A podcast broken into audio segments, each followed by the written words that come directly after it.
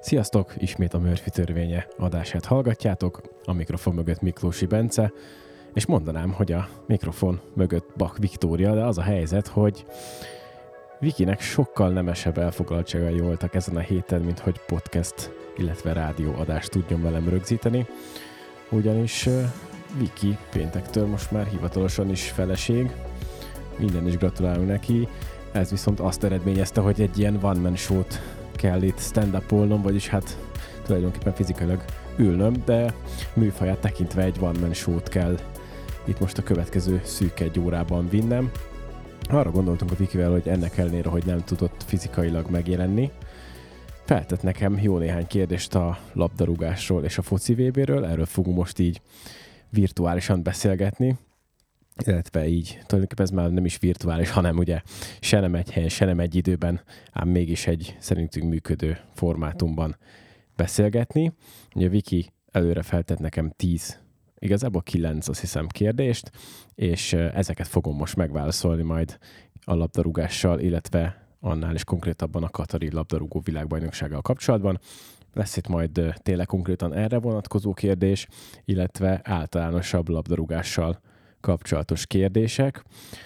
Úgyhogy um, vágjunk is bele. Igazából nyilvánvalóan az apropóját az adta a témának, hogy uh, nem lehet manapság, manapság, hát a, uh, az elmúlt két hétben ugye nem lehet nem a futball VB-t látni a hírportálokon, illetve a tévében. A világ egyik legnépszerűbb sportjáról, sőt a világ legnépszerűbb sportjáról van szó, erre még ki is fogok térni majd az egyik válaszomban és természetesen emiatt aktuális az, hogy erről beszéljünk, illetve nyilvánvalóan magának a Katari világbajnokságnak is vannak olyan körülményei, így a rendezés, meg a szervezés kapcsán, ami minimum beszédtémát szolgáltat, azon kívül, hogy persze mindig van a pályán 22 ember, a kép rúgja a labdát, úgyhogy arra gondoltunk a Vikivel, hogy ezt a témakört veséznénk ki. A formátum pedig úgy fog kinézni, hogy a Viki előre felvett nekem kérdéseket, amiket amiket majd ugye be fogok vágni ebbe, a, ebbe az adásba, és igyekszem mindegyiket a lehető legteljesebb körűen megválaszolni, és mindezzel kitölteni a közel egy órás adásidőt. Úgyhogy meglátjuk, hogy ez hogy működik. Előtt azonban a szokásos Murphy törvénye sztorit hallhatjátok. Hát így kevésbé lesz vicces, hogy egyedül kell ezt előadnom, és nem lesz itt mellettem valaki, akivel ezt ki lehet vesézni, és nevetni lehet rajta együtt. De ennek ellenére azért tartsuk az adásformátumot, és erre a hétre is hoztam egy meglepő történetet. Ezúttal nem lesz annyira vicces, és ezúttal elhagytuk a betörős, rablós, loser, loser boltot kirabló emberek vonalát. Orvostudományból jövök most egy olyan történettel, amit múlt héten találtam. Így szól a következő orvos tudományi hír. Meglepő módszerrel adták vissza az órát egy páciensnek, aki csak nem tíz évvel ezelőtt laphámrák következtében vesztette el a szaglószervét.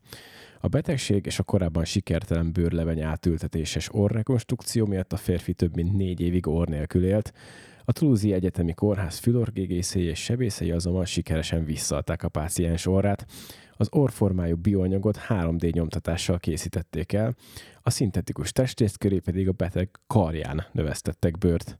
Mivel a két hónapos folyamat végén mindent rendben találtak, az elkészült új orrot végül átültették az érintett arcára. A műtét kemény próbatétel elé állította a szakembereket, ugyanis még sosem végeztek ilyen típusú rekonstrukciót ennyire érzékeny területen.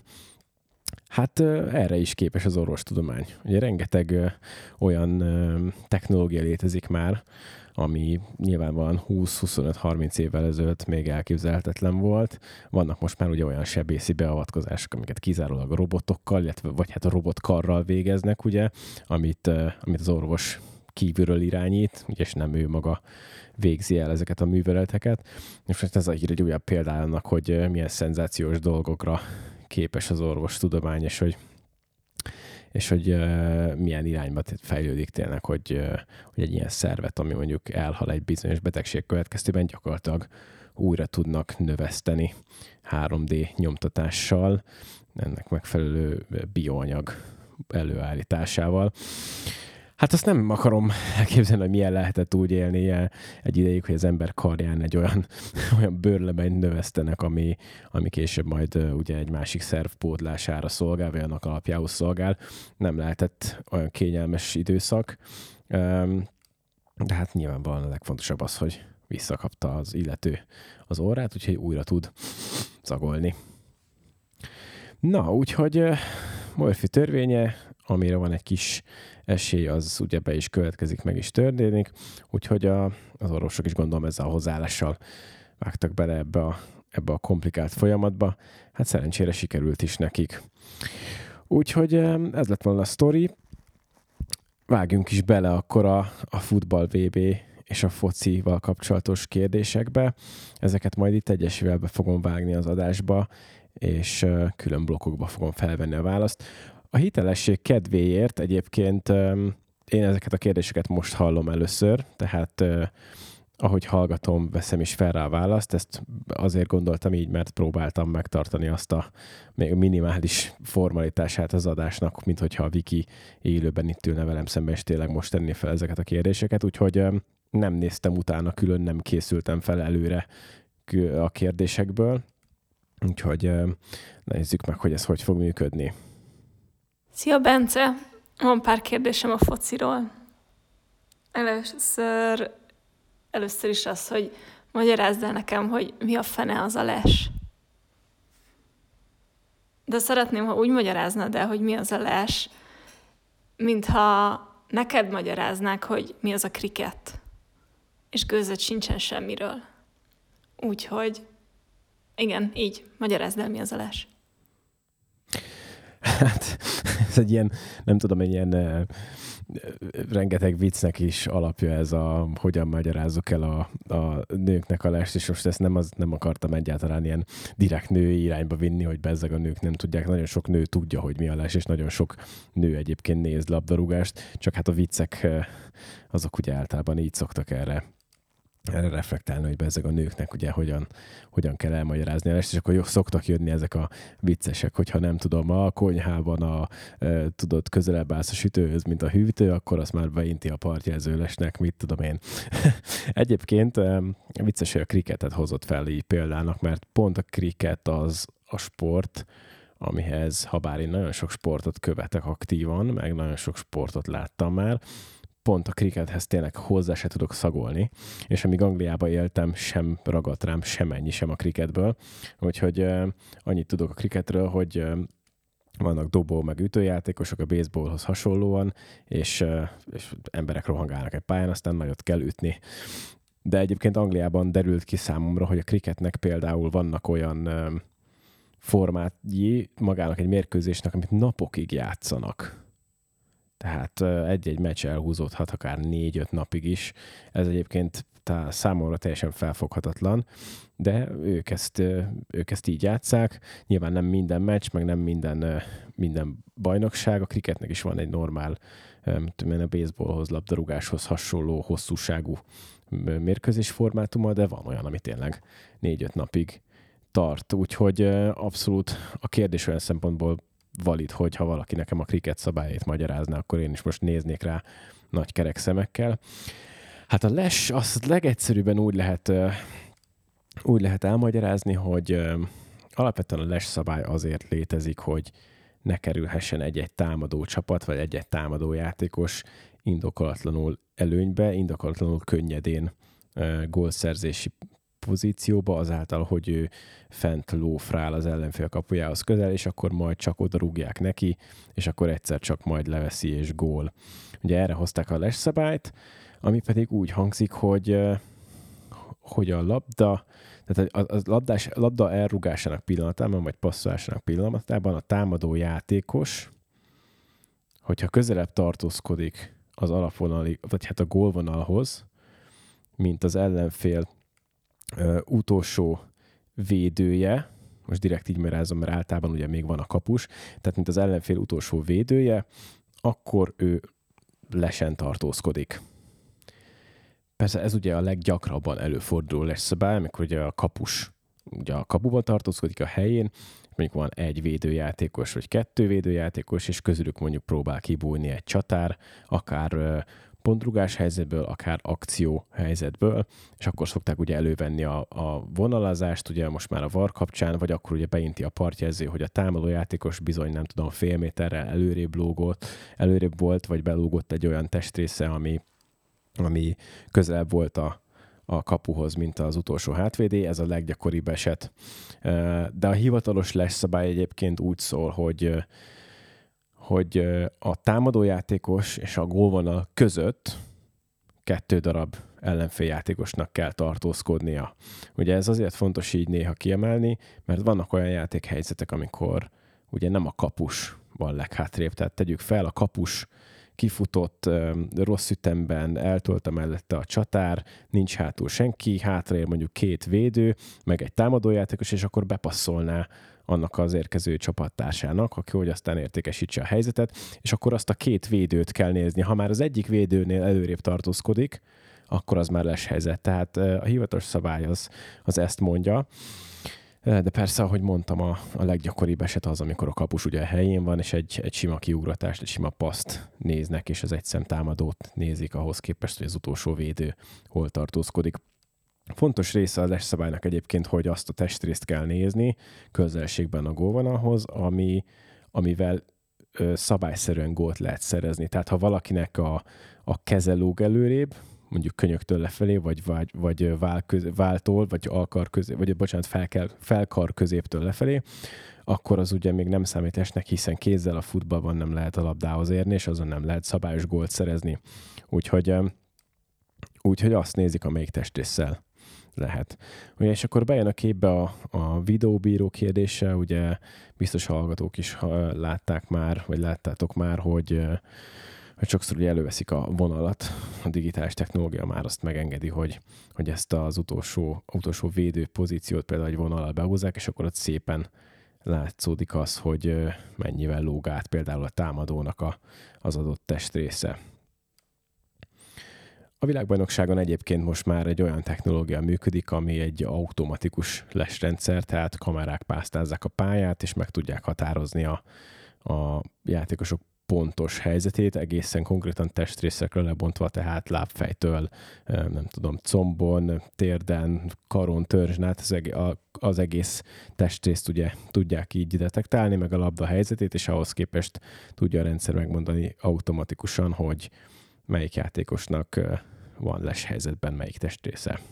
A bírókat, azokat így külön edzik, vagy, hogy ezek így hogy kerülnek ide, mert nagyon fura, hogy bírókra hangálnak a pályán, és, és hogy így befolyásolják a meccset, és nekem van érzésem van, hogy bármikor beleléphetne egy-egy labdába, vagy, ö, vagy, és akkor mi van tényleg, hogyha belelép egy labdába, vagy belenyúl, vagy mi van akkor, hogyha eladja a meccset? Van ilyen?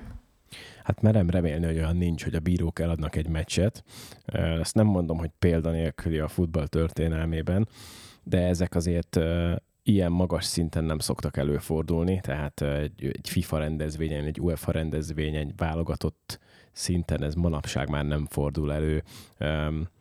Kisebb ligákban el tudom képzelni, hogy egy-egy, egy-egy ilyen bundabotrány időnként ugye kiderül, de ezt tényleg olyan kicsi ligákba kell elképzelni, mint, mint akár mondjuk a magyar, vagy annál kisebb. A hazánkban is azért voltak különböző bundabotrányok, de ezekbe általában azért nem, nem annyira a bírók, mint inkább csapatok a ludasok, tehát a bíró sok esetben mondjuk erről nem is tud, hanem csapatok érintettek meg ugye egymás közti bundán kívül fogadási botrányok szoktak még ugye kitörni ilyen szempontból, tehát hogy valaki úgy fogadott, hogy akkor nem tudom, valamilyen olyan eredmény születik, ami abszolút nem szokványos, és akkor egyik csapat ennek megfelelően játszik, hogy ez bekövetkezzen. Nem, nem adnak el. Azért óriási botrány, tehát hogy egy játékvezetőről kiderül, akkor az eltiltás örökre. Tehát a, ő akkor valószínűleg profi körülmények között többet nem vezethet mérkőzést. Ha mondjuk kiterülne itt ne adj Isten mondjuk a VB-n, hát ez az akkora, akkora, hát nyilvánvalóan a játékvezető törökre eltiltanák a játékvezetéstől mindenféle szinten, illetve hát ez a FIFA-nak egy akkora arcvesztése lenne. Nem is beszélve az, az érintett csapatokról, vagy az érintett válogatottokról, válogatottokról, de ez, ez, ez teljesen elképzelhetetlen azért. A játékvezetőket külön nem trenírozzák, vannak számukra előírt edzésprogramok, meg edzéstervek, amiket el kell végezniük, azt, de olyan, mint mondjuk a csapatoknak, hogy ilyen közös edzés, vagy ilyen kötelező mozgások, ilyen, ilyenek azért nincsenek. Előírt edzésterek vannak, amiket kell követniük. Ezt csak azért tudom, mert ugye amíg Angliában éltem, addig három évig a, annál a cégnél dolgoztam, aki a, a Premier League-ben, meg az UEFA-nak, meg egyébként most a labdarúgó világbajnokságon a FIFA-nak a videóbírós rendszert és a gólvonal technológiát üzemelteti, tehát nekem azért volt szerencsém játékvezetőkkel közvetlenül együtt dolgozni, és sokat, sokukkal is beszélgettem, és ezeket tőlük tudom, hogy edzésprogramokat követnek. Úgyhogy, úgyhogy nincs ilyen fix tréning, mint a csapatoknál, hanem nekik egyéni edzésprogramjaik vannak futásokkal, konditermekkel, ilyesmivel, amiket időnként mérnek, leellenőriznek. Például minden szezon előtt van egyfajta egy ilyen fizikai felmérő, egy fizikai teszt, amin meg kell felelniük. Ebbe vannak ö, olyan ö, kritériumok, ami ugye és teljesen általánosságban a fizikai állapotukat mérik. Hát ezt úgy képzeljétek el, mint egy ilyen, nem, nem tudom, egy ilyen évelei felmérőt, amikor, amikor elmentünk a gimnáziumba, és akkor lefutottuk a Coopert, meg nem tudom, csináltunk ilyen, ilyen fekvő, olyan felülés, ilyesmit. Csak nyilván nem fekvő felüléseznek, hanem különböző futások vannak benne. Ugye itt a leginkább az állóképesség a lényeg, hogy végigbírjanak futni 90 percet. Nyilvánvaló, hogy a játékosok azért többet, meg nagyobb tempóban futnak, mint egy játékvezető, de a játékvezetők is azért lefutnak meccsenként jó néhány kilométert, bőven, bőven 6 hét körül. Um, hogy mi történik, hogyha beavatkoznak a játékba, vagy hozzájuk ér a labda? Régebben az volt a szabály, hogy a játékvezető a pálya része és ez azt jelenti, hogy ha a játékvezetőhöz ér a labda, akkor hát az van, arra pattan róla, amerre pattan, onnan kell folytatni a játékot. Ezt nem olyan régen, néhány évvel ezelőtt a, a labdarúgás szabályalkotó testülete az IFAB, ilyen szép magyarul kiejtve, vagy IFAB, ugye angolul, nyilván ez egy rövidítés, ez a, ez a négy betű, IFAB, ő, ők ezt megváltoztatnák, és jelenleg úgy zajlik a, ennek a helyzetnek a megítélése, vagy ennek a helyzetnek a kezelése, hogyha a játékvezető ér a labda, akkor a játékot meg kell állítani, és úgynevezett labdaejtés következik, amikor a játékvezető a kezéből lejti labdát a földre, így hozza játékba, és olyankor vissza kell adni annak a csapatnak a labdát, aki birtokolta, vagy akiről a játékvezetőre pattant a labda. Ez a labdaejtés egyébként egy speciális játékba hozása a labdának a labdarúgásban. Ugye nyilván vannak kirúgás, bedobás, szabadrugás, szöglet, stb. Ez pedig az ilyen speciális helyzetekre való ez a labdaejtés, amikor egyik sem ezek közül történik. Például, ahogy mondtam, a játékvezető ezért a labda, vagy például valamilyen sérülés miatt meg kellett állítani a játékot, de nem, nem úgy állt meg a játék, hogy elhagyta a játékteret, vagy szabálytalanság történt, hanem egyszerűen csak meg kell állítani a játékot, olyankor is például labdaejtés szokott következni. És hogyha már itt tartunk, hogy eladják a meccset, akkor mesélj egy kicsit a FIFA mutyiról. hát ez a FIFA mutyi, ez egy nagyon érdekes történet, erről nagyjából órákat lehetne, meg több adásnyi anyagot lehetne erről összeszedni. Um, talán az a legjobb tanácsa, hogy aki erről nagyon behatóan akar tájékozódni, az nézze meg a Netflixen most a FIFA-ról szóló sorozatot, pont a VB előtt nem véletlenül hoztak ki egy négy részes dokumentumfilm sorozatot arról, hogy a FIFA mennyire korrupt rendszer, mennyire korrupt szervezet, és mennyire korrupt vezetők alkotják. Um, Hát ugye, ugye nyilvánvalóan azért lehet, tehát, hogy vannak bizonyítékok arra, való, arra nézve, hogy, hogy bizonyos pénzmozgások történtek bizonyos döntésekért cserébe, tehát azért, hogy, hogy mondjuk Katarba került a világbajnokság, ezért ki, mit, hogyan mozgatott egyik bankszámláról a másikra. Erről ugye azért vannak félinfók, infók, bizonyítékok is adott esetben, ugye elindult tulajdonképpen a, a volt FIFA elnök ellen is eljárás ez ügyben évekkel ezelőtt, amikor kiderült ez a botrány, de hát a FIFA ilyen szempontból ugyanúgy működik, mint egy politikai szervezet. Tehát, hogy rengeteg pénzről döntenek, vannak vezetőik, akik adott esetben nem a labdarúgáshoz, mint sportákhoz értenek, hanem vagy sportdiplomaták, vagy tényleg üzletemberek, politikusok, akik lehetőséget látnak a, a, a labdarúgásban, mint sportban, vagy a FIFA-ban, mint szervezetben. Ez úgy nem titok. De ennek megfelelően a labdarúgást, vagy hát a FIFA döntéseit is úgy kezelik, mint, mint egy üzleti vállalkozásnak egy adott döntése. Tehát, hogy ott figyelembe kell venni ilyen rengeteg ilyen pénzügyi dolgot, hogy honnan, hova, milyen támogatás kinek, meg hogy. És akkor ez néha bizony szül olyan, olyan helyzeteket, ahol hát hamar kiderül, hogy némi plusz pénzért ilyen-olyan meg amolyan döntéseket lehet hozni, ami bizonyos országoknak vagy szövetségeknek kedvez, másoknak meg kevésbé. Nyilvánvalóan mindenki értetlenül állt az előtt a döntés előtt, hogy hogy Katar meg Oroszország kaptam, hogy Oroszországban volt négy évvel ezelőtt, 2018-ban a világbajnokság, tehát hogy mindenki értetlenül állt annó az előtt a döntés előtt, hogy Oroszországban meg Katarban rendeznek világbajnokságot, mikor ugyanezekben az években, ugyanezekben az évekre például Anglia meg az Egyesült Államok pályázott, és, és az teljesen nyilvánvaló volt, hogy a futball infrastruktúrája mind a két országnak sokkal fejlettebb, mint Oroszországé, vagy akár Katari. Hát Katarban ugye gyakorlatilag a nulláról kellett felhúzni 5-6 stadiont ahhoz, hogy az ország képes legyen megrendezni ezt a, ezt a világbajnokságot. Mégis, ugye nekik adták a rendezési jogot. Persze ezt lehet azért olyan, olyan okokkal is magyarázni, hogy hogy azért tehát, hogy nem feltétlenül mindig kapja meg az az ország, akinek a legfejlettebb a futball infrastruktúrája. Mert akkor nem tudom, a világon létezik tíz olyan ország, azt viszontlátásra. Itt azért bele lehet venni olyan, olyan nézőpontokat is, hogy vigyük el a futballt a, a világ olyan régióiba, ahol ez mondjuk kevésbé népszerű, vagy nem annyira fejlett a, a futballvilág, népszerűsítsük a sportot, szegényebb rétegek játszák, főleg stb. Tehát, hogy ennek, ennek ilyenkor van ilyen célja is, mert hiszen akkor rengeteg pénz vándorol ugye az adott országban nem csak feltétlenül a FIFA-tól, de ugye turisztikai szempontból is például ugye szurkolók, stb. stb. Tehát, hogy ezért ennek, ennek vannak ilyen előnyei is, meg ilyen szempontjai is. Az, az hogy hogy mondjuk itt a Katar meg Oroszország esetében például azért olyan, olyan állam berendezkedésről beszélünk, ami hát finoman szólva sem feltétlenül demokratikus. Ez megint egy más aspektus a dolognak, mert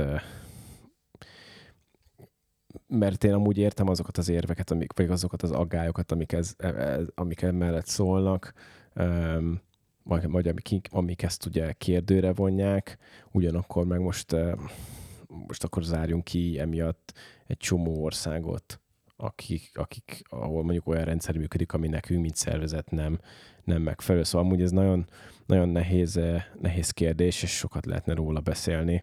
Um, az tény, hogy a FIFA elnöke ellen ki, ki robbant botrány után, ugye Sepp Blatter ellen kibolant botrány után voltak a FIFA-nál nagy tisztogatások, nagy vizsgálódások, ugye FBI is nyomozott, mert az amerikai szövetség is érintett volt, stb. stb. Tehát nyilvánvalóan nyilvánvalóan itt, itt történtek olyan dolgok, amik, amik abszolút nem férnek bele, nem csak a FIFA-nál, de semmilyen másik sportszövetségnél sem. Hol lehet megnézni a, a, hivatalos játékszabályokat? Így minden kontrollálva van a, a fociban, mert hogy így ezt, ezt a lest azt már így elmagyaráztad, és akkor ezt így feltételezem, hogy ezt most már értjük, de annyi mindenre kell figyelni, és olyan butaságok vannak szerintem, hogy például ezt a kezezést tök nem értem, a múltkor olyat is lefújtak, amikor ez a szerencsétlen tényleg csak ráesett a labdára, Hát nem akart ő hozzányúlni. Most mi alapján mondod azt, hogy hozzányúlt, vagy nem nyúlt? Szóval, hogy ez hülyeség szerintem. És hogy um, ezen megfontolásból van még pár dolog, amit rohadtul nem értek. Hát, hogyha van még pár dolog, amit rohadtul nem értesz, akkor ezt majd akár egy másik adásban még nyugodtan átbeszélhetjük. Um, alapvetően azért remélem, hogy, hogy ezek a válaszok segítenek megérteni neked is pár dolgot, meg azoknak is, akik számára ez kevésbé érthető. A labdarúgás szabályaiért az, a, a, a már korábban említett IFAB vagy IFAB felel, um, és az ő honlapjukon egyébként fent is van a futballnak a hivatalos szabálykönyve, tehát ez bárki számára elérhető, letél, letölthető, átnézhető, olvasható. Um, amit érdekes, és amire, amit ugye te is felhozol, az inkább az, hogy, hogy bizonyos helyzetekben ezeket a szabályokat hogyan alkalmazzák és hogy milyen játékvezető hogyan értelmez bizonyos helyzeteket, és ő személy szerint hogyan alkalmazza rá a, az IFAB-nak a szabályait. Na most ezek a, pont ez a, ezek a kéz helyzetek, kezezések, kezezések következtében megítélt büntetők például egy nagyon-nagyon érdekes dolog, mert, mert ez egy abszolút olyan terület, amire a videóbírós rendszer létezése világította rá a, a reflektorfényt, hiszen amíg nem volt videóbírós rendszer, addig nem voltak elérhető kamerafelvételek, amik alapján tök egyértelműen meg lehet mondani, gondoljuk mi, hogy tök egyértelműen, meg lehet mondani helyzetekről, hogy ez most kéz volt vagy nem. Azelőtt ugye az volt, hogy hát a játékvezető valamit ítélt a pályán, ami szerinte kéz, vagy 11-es, vagy úgy nyúlt valaki a labdához, és adott esetben ugye mondjuk a TV társaság visszajátszhatta ezt a, a közvetítésben a nézőikhez, de a játékvezetők számára ez ugye nem volt elérhető. És akkor utána jött egy, jött egy döntés, 11-es, stb. a szurkolók meghőbörögtek, hogy de hát a TV kamerák képeimben ez nem is látszik így, ez nem is így volt, tehát ez hogy lehet megítélni, ez mekkora hülyeség. Összességében a, a videóbírós rendszer ez egy, egy vitathatatlanul jó dolog, viszont az hozta magával, és ez az én véleményem, hogy nagyon elavultak a futball bizonyos szabályai, vagy nagyon nem egyértelműek. Most már, hogy rendelkezésünkre áll a technológia, és meg tudjuk nézni azt képkockáról a képkockára egy-egy döntés kapcsán, hogy az most hogy nézett ki valójában, hogy ért hozzához a labdához a kéz, lógót, nem lógót, természetes testtartásban volt, nem természetes testtartásban volt, támaszkodott rajta, nem támaszkodott rajta, stb. Így, hogy ezeket meg tudjuk most már nézni fixen egy kamerarendszer segítségével, így most már ezeket a szabályokat, amik adott esetben nagyon régóta, 5 éve, 10 éve, 20 éve, 50 éve a futball szabályai, ezeket el kell kezdeni frissíteni, és a, és a 2022-ben elérhető technológiának megfelelően átírni. És ez, és ez azért fontos, mert ezzel el lehetne kerülni olyan kétértelmű helyzeteket, hogy miért fújnak be bizonyos játékvezetők egy kézhelyzetet, vagy egy kezezést, más játékvezetők meg nem. Ugye videóbíró ide vagy oda azért a videóbíró is ember, és a videóbíró is egy ugyanolyan képzett játékvezető, mint aki a pályán vezeti a mérkőzést. Ebből kifolyólag ugyanúgy bizonyos helyzetekben szubjektív, szubjektív döntést fog hozni, tehát ő arra fog hagyatkozni, hogy ő mit gondol arról a helyzetről, és emiatt ugye lehetnek különbségek a között, hogy hiába van VAR meg videótechnológia, lehetnek különbségek a között, hogy egy játékvezető erre a bizonyos szituációra a büntetőt ítél, a másik meg nem. De pont emiatt is gondolom azt, hogy, hogy itt az ideje bizony a futballszabályét olyan szemmel átnézni, hogy itt van a kezünkben a VAR, mint technológia, hogy itt van a kamerarendszer, hogy itt van az automatikus les felismerő rendszer, és ezeket most már ugye aktívan alkalmazzák mindenféle mérkőzésen, tehát elő kell venni a szabálykönyvet, és, és végre egyértelműen el kell dönteni azt, hogy például mi a kéz, és ez, és ez szerintem minél hamarabb meg kéne tenni, ez egy nagyon sürgető dolog, mert, mert bizony egy-egy ilyen döntésen, nem tudom, euró 10 milliók múlnak. Értsük ezt olyan értelemben, hogy persze a futballban így is rengeteg pénz van, de lehet, hogy egy adott csapatnak nagyon nem mindegy, hogy egy ilyen döntés miatt előrébb jut egy versenybe, vagy nem jut előrébb. Ugyanis nyilván minél előrébb jut egy versenybe egy csapat, és nyugodtan a válogatott szinten is beszéltünk erről, annál több pénzhez jut a közvetítési jogok miatt, annál több meccset játszik le, annál több meccsét adja a tévé, annál több közvetítési jog jön be a FIFA-nak, és annál több pénzt oszt vissza ugye ezeknek a csapatoknak. Tehát ez nagyon nem mindegy. Azon kívül is persze, hogy nyilvánvalóan az ember igazságérzetét is bántja, úgyhogy Úgyhogy a, a Varmin technológia megjelenés, megjelenése ezt a problémát magával hozta, és emiatt minél sürgetőbb lenne az, hogy szerintem felülvizsgálják ezeket a szabályokat, és végre egyértelműen kimondják, hogy mi az, hogy kéz, mikor van kéz, milyen dolgokat lehet befújni, mi, milyen kézhelyzeteket lehet büntetőnek megítélni. Szerinted miért van az, hogy a foci még mindig ennyire népszerű, sőt, talán mintha egyre népszerűbb lenne, hogy ez, ez miért egy ilyen népjáték itt Európában, meg Dél-Amerikában, meg ilyenek. Szóval, hogy mindenki focival nő föl. Te is gyerekkor óta, foci, óta focizol. Én is fociztam, pedig lány vagyok. Ezt miért csináljuk? Miért nem, miért nem, miért nem a sakk, érted? Hát sokkal barátságosabb, nem? Aranyos, hogy sokkal barátságosabb a sakk. Valóban a eh, sakban elég ritkán rúgják agyon egymást az egymással játszó felek, de hát eh, ugyanakkor meg mikor hallottál olyat egy-egy kommentátort, hogy úristen, hogy fogta meg azt a gyalogot, hogyan mozgatta az E6-ra. Tehát, hogy érzed a, a különbséget mondjuk eh, érzel, érzelemben, meg eh, nem tudom, élmény intenzitásban egy sakk meg egy futball között. Eh, tehát, hogy ezért nem a sakk, annak ellenére, hogy egy tök jó játékról beszélünk, meg egy nagyon intelligens, agyat megmozgató játékról, én is ezt szeretek sakkozni. Visszatérve a labdarúgásra, nagyon-nagyon egyszerű erre a válasz. A labdarúgás a világon azért a mai napig a legnépszerűbb sport, mert a világon nem kell hozzá semmi, csak egy labda.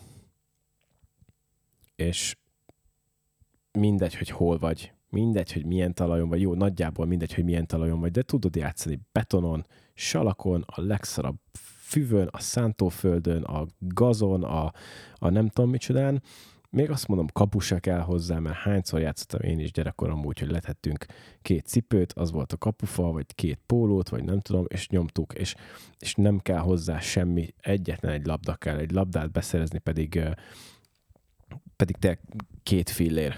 Jó, most nem tudom összehasonlítani mondjuk egy saktáblát mennyire lehet megvenni, nyilván az sem túl drága, de mondjuk a sakk az két ember által játszható, a foci meg gyakorlatilag akárhány ember által játszható, tényleg lehet kettő a kettő ellen, lehet hat a hat ellen, lehet nyolc a nyolc ellen, ha levész a haverjaiddal a grundra, akkor bármi, bármilyen felállásban játszható ez, és, és tényleg nem kell hozzá semmi, csak egy labda. És egyébként emiatt nem, nem csak Európa meg Dél-Amerika, hanem tényleg a világon mindenhol játszák, Afrikában, Ázsiában, mindenki. Legfeljebb nem feltétlenül olyan ügyesek benne, mint bizonyos mint bizonyos országok, vagy mint bizonyos földrészek. Nyilván az Egyesült Államokban például hiába népszerű sport, ugyanúgy nem ez a legnépszerűbb, meg nem ebbe a legjobbak. Ennek most más okai is vannak. De egész egyszerűen ezért, mert egy nagyon könnyen játszható sport, nem igényel nagy befektetést sem energiában, se pénzben, nagyon szórakoztató formátum, tehát megad egy csomó olyan örömöt, meg, meg tudom, érzelem gazdag, meg ilyesmi, ami, ami által jól átélhető, és emiatt nagyon jó eladható. Kicsit akarlak a mostani VB-ről is kérdezni, hogy egyáltalán van-e értelme, vagy miért van értelme Katarban rendezni VB-t? Értelme, hát értelme van VB-t rendezni önmagában, mint, mint világrendezvény, mert a világ legnézettebb sporteseménye. Um, hogy ennek van-e értelme Katarban, az már inkább kérdés. És uh, nem csak azért, mert Katarban van, hanem azért, mert amiatt, hogy Katarban van, amiatt például télen van, amiatt például olyan extra dolgokat kellett, extra intézkedéseket, extra tervezési kritériumokat kellett figyelembe venni, amiket máshol nem venni a figyelembe, például az ilyen blödségekig, hogy tényleg légkondicionáltak a stadionok, mert egyébként 40 fok van. Ez így önmagában bazi nagy felesleges pénzszórásnak tűnik.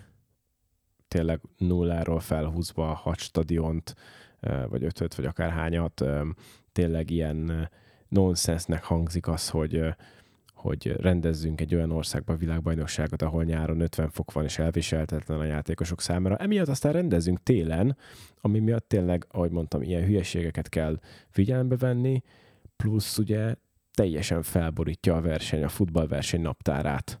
Tehát semmelyik játékos, meg semmelyik bajnokság sincs ahhoz szokva, hogy nekik le kell állniuk egy hónapra a VB miatt. Az, hogy tulajdonképpen ez most egy működő formátumai, vagy működő időzítése, az már más kérdés, mert én azt gondolom, hogy hogy ránk szurkolókra nézve ennek nincs akkora hatása, és, és ezt mondom így most már ugye bőven két-két és fél héttel benne a, a VB-ben, hogy persze hangulatos az, hogy nyáron kiülünk egy sörpados, nem tudom, meccsnézőhelyre, és akkor ott nézzük, vagy tényleg akár ahogy az EB alatt tettük-e, kiültünk a szabadságtérre, és akkor, és akkor néztük a meccseket a sörpadon. Ez egy tök jó hangulat, ezt most nem tudjuk megtenni, mert hideg van kin, és tél van, de úgy egyébként szerintem ezzel olyan nagyon sokat nem vesztettünk, vagy én azt nem hiszem, hogy amiatt kevesebben követnék a, a, a VB-t, mert nem lehet összegyűlve együtt meccset nézni mondjuk egy nyáron a jó időben.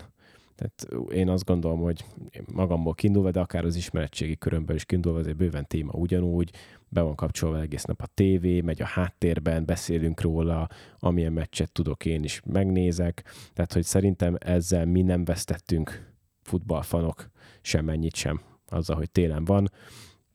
Nyilván, ahogy vége lesz majd december 18-án a VB-nek, minden játékos visszautazik majd a csapatához, és folytatódnak a nemzeti bajnokságok karácsony után, mikor, ugye mikor melyik bajnokság indul újra. Aztán májusban, amikor majd ugyanolyan időpontban rendezik például a Bajnokok Liga döntőt, amikor, ahogy eddig is, meg az Európa Liga döntőt, ahogy eddig is, meg ugyanúgy május végén lesz vége majd a bajnokságoknak, ahogy eddig is, akkor pont senki nem fog emlékezni arra, hogy ja, egyébként volt egy VB télen, és hogy ez húha, hogy így meg úgy felborította a, a menetrendet egy-egy bajnokságba. Az már megint csak érdekes, hogy például azért a játékosok terhelhetősége szempontjából, vagy a, a csapatoknak a, klubcsapatoknak a, a formájának alakulása szempontjából azért ez mégiscsak egy jelentősebb szünet, vagy egy jelentősebb beavatkozás a szezonban, hiszen mit tudom én, egy adott csapatból 5-6 kulcsjátékos elmegy a válogatottjába játszani, a többiek meg ott maradnak tétmérkőzés nélkül, azért nekik edzésbe kell maradni, azt nem lehet megcsinálni, hogy egy szezon közben leállnak, elmennek három hétre nyaralni, és akkor újra kell építeni magukat, tehát hogy ez tényleg nem fér bele, és egyébként emiatt sportszakmailag kifogásolható abszolút, hogy miért télen van a világbajnokság.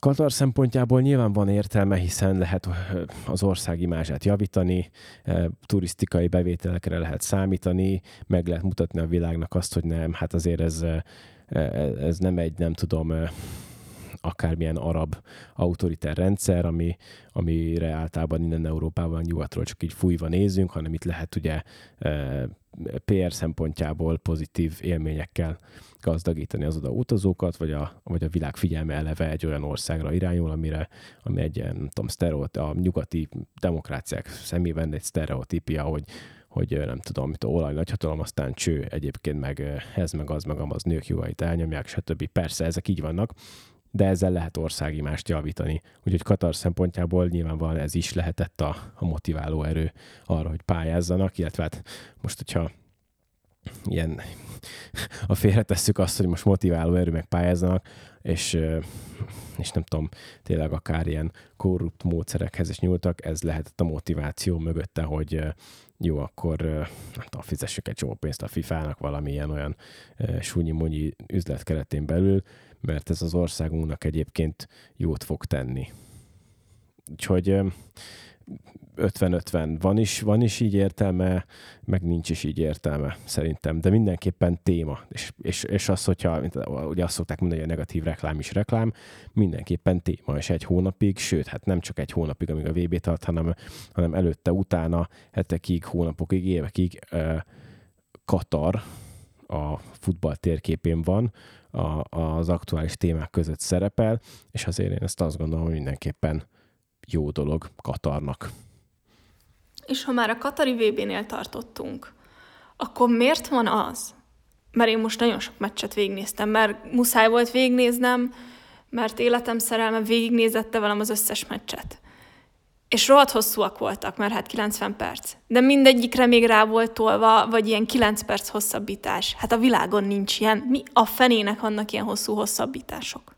Nagyon jó a kérdés, és nem te vagy az első, aki ezt felteszi a közvetlen környezetemben a VB kapcsán, és valóban furcsa lehet, hiszen eddig ahhoz voltunk szokva, hogy két, három, négy, öt percek maximum egy-egy mérkőzés végén, most meg azt látja a néző, azt látjuk, hogy 7, 8, 9, 10, vagy még azon is túlnyúlnak. Um, ennek egészen egyszerű az oka. A FIFA játékvezetői testületének elnöke vagy vezetője, egy korábbi uh, játékvezető, bizonyos Collina,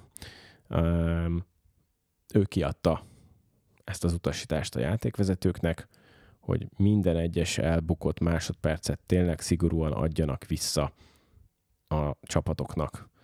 Értsd ezt úgy, hogy az összes csere, az összes ápolás, felesleges földönfetrengés, illetve a videóbírózásra eltöltött idő, az most ténylegesen visszakerül a csapatoknak a kezébe a mérkőzés végén. És ez pont arra is világít rá, hogy Egyébként, ha megfigyeled, akkor nem történik több ápolás, nem történik több varozás, nem történik több csere, mint egy bármilyen angol, német, olasz, akármi magyar bajnokin. Csak ott ugye nincs, ilyen, nincs egy ilyen utasítás kiadva, emiatt a szokásos, vagy a, vagy a megszokott 3-4-5-6 perceket hosszabbítanak, most meg hosszabbítanak mondjuk kilencet. És ez pontosan rávilágít arra, hogy, hogy ezek miatt a dolgok miatt a futball mérkőzésen van 5-6 elveszett perc, hogy tényleg van ilyen, hogy elveszik a perc, és, és az a baj, hogy, hogy, ez, hogy ez hogyha egy játékos még elkezd időt húzni, vagy a kapus elkezd időt húzni, mert lassan végezel kirúgást, szabadrugást, ilyesmi.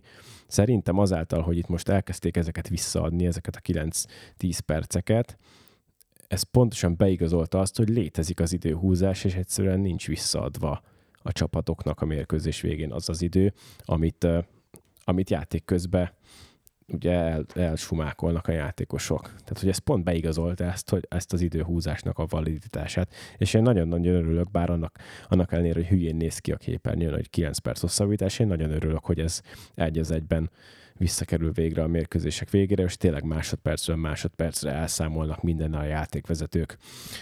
Mert, mert én vele baromira utálom a különböző indokatlan színészkedéseket, a lemaradunk a földön, miközben semmi bajunk nincsen, tényleg ezzel ölik a játékot, húzzák az időt, és nem tesz jót egyáltalán a sport imázsának abszolút, hogy hogy ilyenek történnek, mert ugye nem tudom, a laikus futballt nem kedvelő szemében mi az első dolog, ami, eszébe jut a labdarúgásról? Hát, hogy a játékosok színészkednek, meg ott mindenki színészkedik. Nézzünk meg más sportokat, amerikai foci, nem tudom, hoki, vízilabda, útik vágják egymást a, a játékosok, és semmi bajok, és nem színészkedek, és nem tudom mi. Ehhez képest ugye a futballban meg mi van.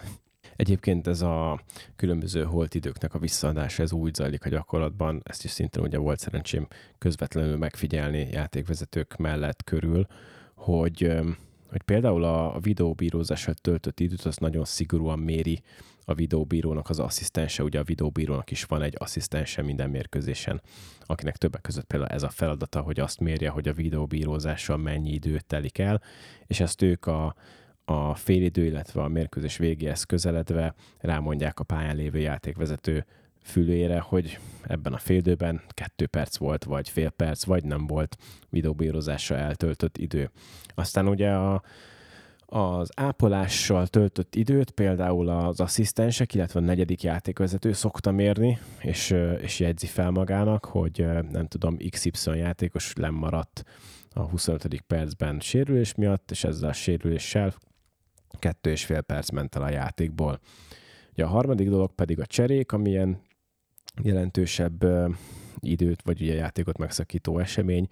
Nagyjából egy-egy cserére olyan fél percet szoktak számolni, ez az ilyen bevett szokás, ugye fél perc, mire felmutatják a táblát, lekocog a lecserélendő játékos, felmegy helyére a becserélt játékos, és úgy az egész csere folyamat megtörténik.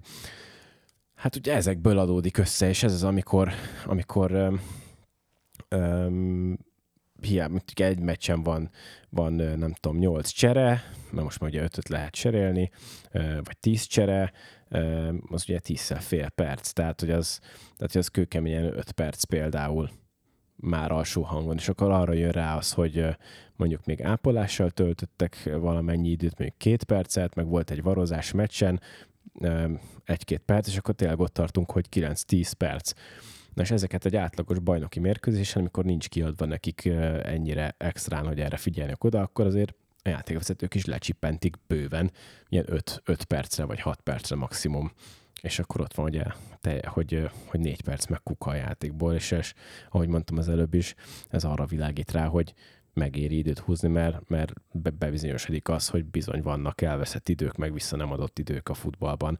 Úgyhogy Úgyhogy jó, hogy a FIFA ezt most erre a VB-re kitalálta, hogy, hogy így adják vissza ezt az időt ténylegesen. Egyébként most már nagyon úgy tűnik, bár, bár talán ehhez túl dinamikus ez a játék, és nehezen megvalósítható lenne, de nagyon úgy tűnik, hogy azért megyünk afelé, hogy a, hogy a labdarúgásban is elkezdjék most már a, a tényleges játékidő mérését, és nem pedig a van fixen 90 percünk, aztán hosszabbítunk meg ilyenek. Csak hát ugye azt nehéz mérni, mert most akkor minden, minden egyes alkalommal, amikor elhagyja a pályát a labda, akkor valaki kattingatja a stopperét, hogy akkor megáll, nem áll, meg megáll, nem áll, meg a játék, hol is tartunk, mikor is indult újra, akkor visszaállítani az órát, ú, egy másodperccel később, nem tudom.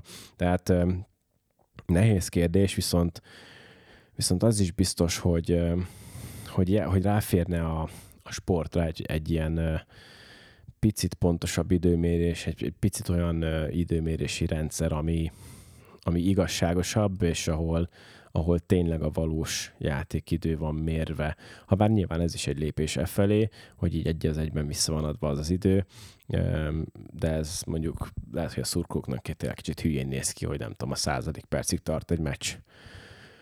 Úgyhogy én azt gondolom, ezért a jövőben valamit ezzel kell kezdeni, valamilyen irányban lépni kellene, hogy ez ne nézzen ki ennyire furán, de eladható maradjon, most nem anyagi szempontból, hanem mérkőzés élmény szempontjából eladható maradjon, és, és mondjuk egy olyan megoldással, ami technikailag is kivitelezhető.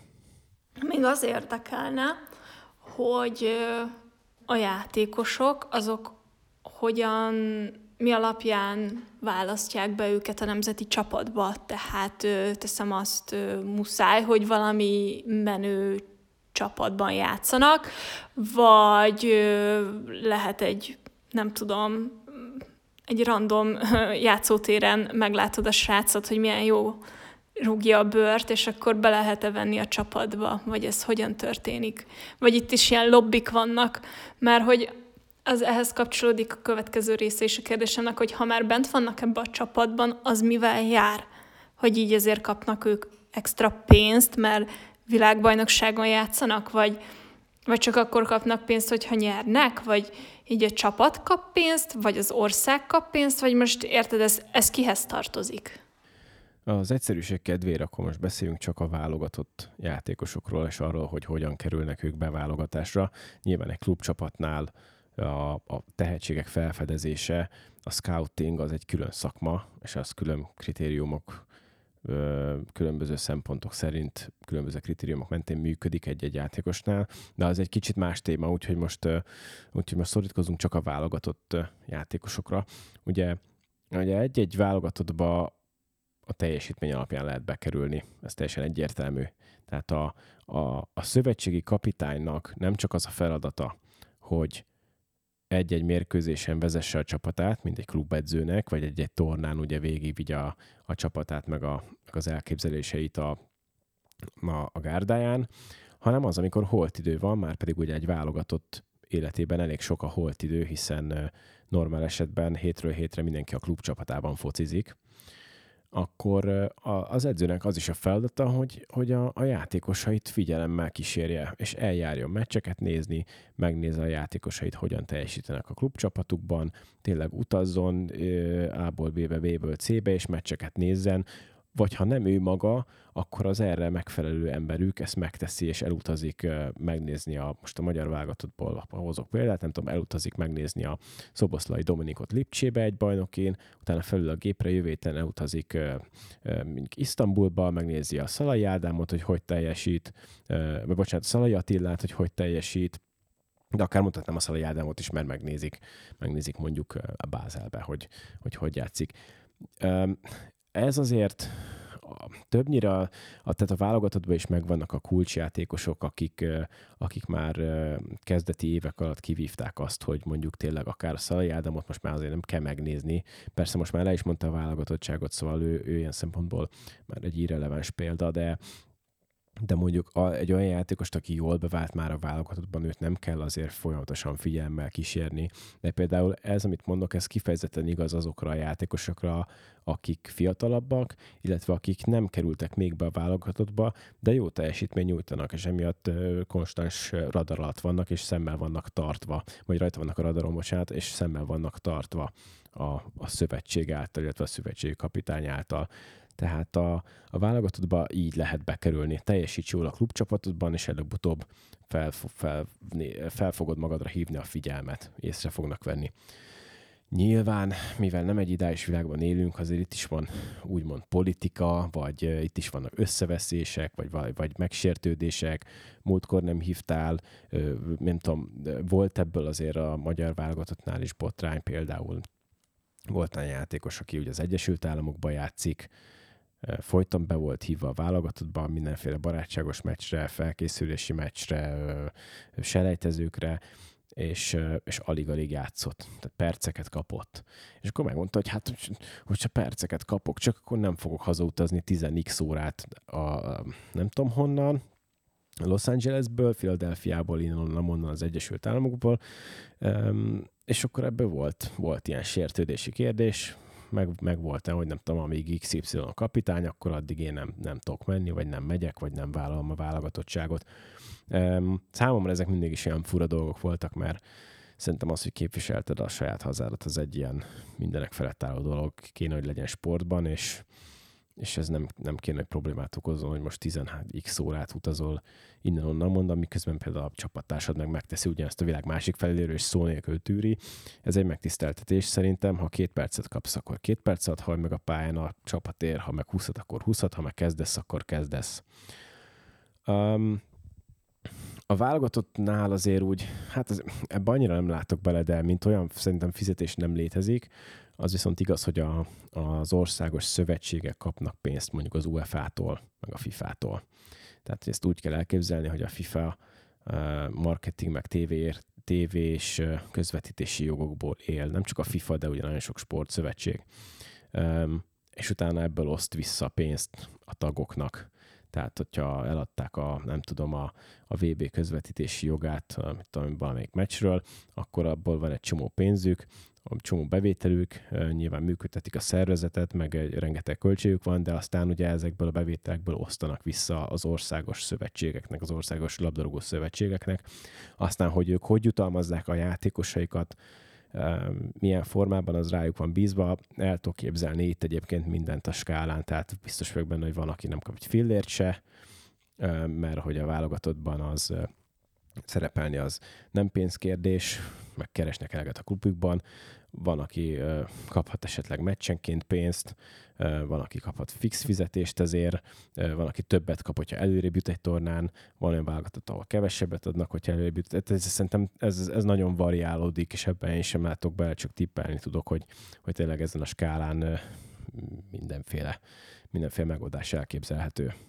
És az utolsó kérdésem az egy kicsit kedvesebb lesz talán, mint az eddigiek, mert hogy azért a focinak vannak jó pillanatai is, és remélem hallottad, hogy Murphy belehorkolt a mondandóba, de hogy az érdekelne, hogy neked melyik a legemlékezetesebb foci pillanatod, hogy mi az, ami, ami miatt egyáltalán szereted ezt a játékot?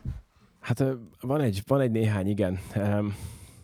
gyerekkoromból igazából, hogy én miért mentem le a, a pályára, vagy hogy kerültem én csapatba, az igazából nem is tudnék konkrét, konkrét okot kiemelni, egyszerűen csak valahogy már adta magát, hogy nem tudom, óvodába is rúgtuk a bőrt az aszfalton kint, és ezért, mikor idősebb lettem általános iskolás korú, 8-9 éves, talán ja, valahogy akkor volt, hogy először lementünk edzésre.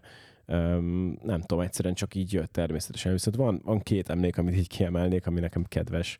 Um, az egyik az az, hogy hogy nagypapámmal jártam le sokat, amikor iskola után náluk töltöttem időt, és vele jártam le a játszótérre sokat rúgni, de hát azt sose felejtem el, hogy ő lement a ugyanígy, ahogy otthon, ő a inkbe szövetgatyába, nem tudom, szép cipőbe lejött velem a játszótérre, ugyanúgy inkbe szövetgatyába, szép cipőbe focizni, és, és beállt velem rugdosni a, nem tudom, tényleg a vaskerítéses betonpályára, a szép cipőbe, szép gatyába, miközben én, én ott mindenféle játszós tudba szanaszét koszolva magam nyomtam, ő meg, hogy mondjam, milyen úriemberi méltósággal rugdosta vissza szépen spiccel a labdákat, mert nem nagyon tudott focizni, úgyhogy ez mindenképp megmaradt. Um, a másik meg a, valahogy um, én gyerekkoromban azokat a csapatokat szerettem, ahol inkább ez a csapatszellem, a küzdés dominált, és a, és a nem tudom, kevésbé ügyes vagy inkább úgy mondom, hogy a, az ilyen technikai hiányosságokat tudták kompenzálni, mondjuk jó azzal, hogy jól harcoltak, küzdöttek, jól teljesítettek, csapatként jól működtek együtt.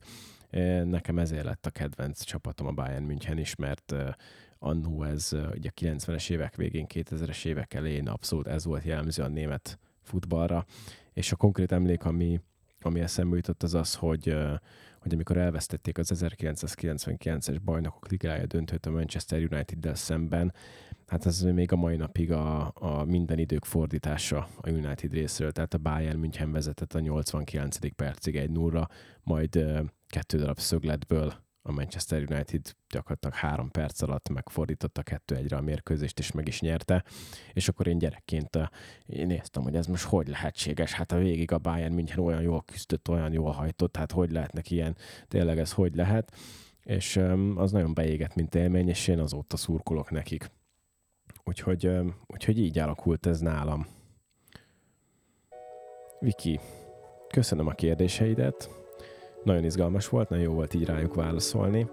Remélem, hogy a hallgatók is gazdagodtak egy, hát kicsit szokatlan adással, de végül is azért elég tartalmassal, azt mondhatom. Köszönöm, hogy hallgattatok minket, ez volt a Murphy törvénye, sziasztok!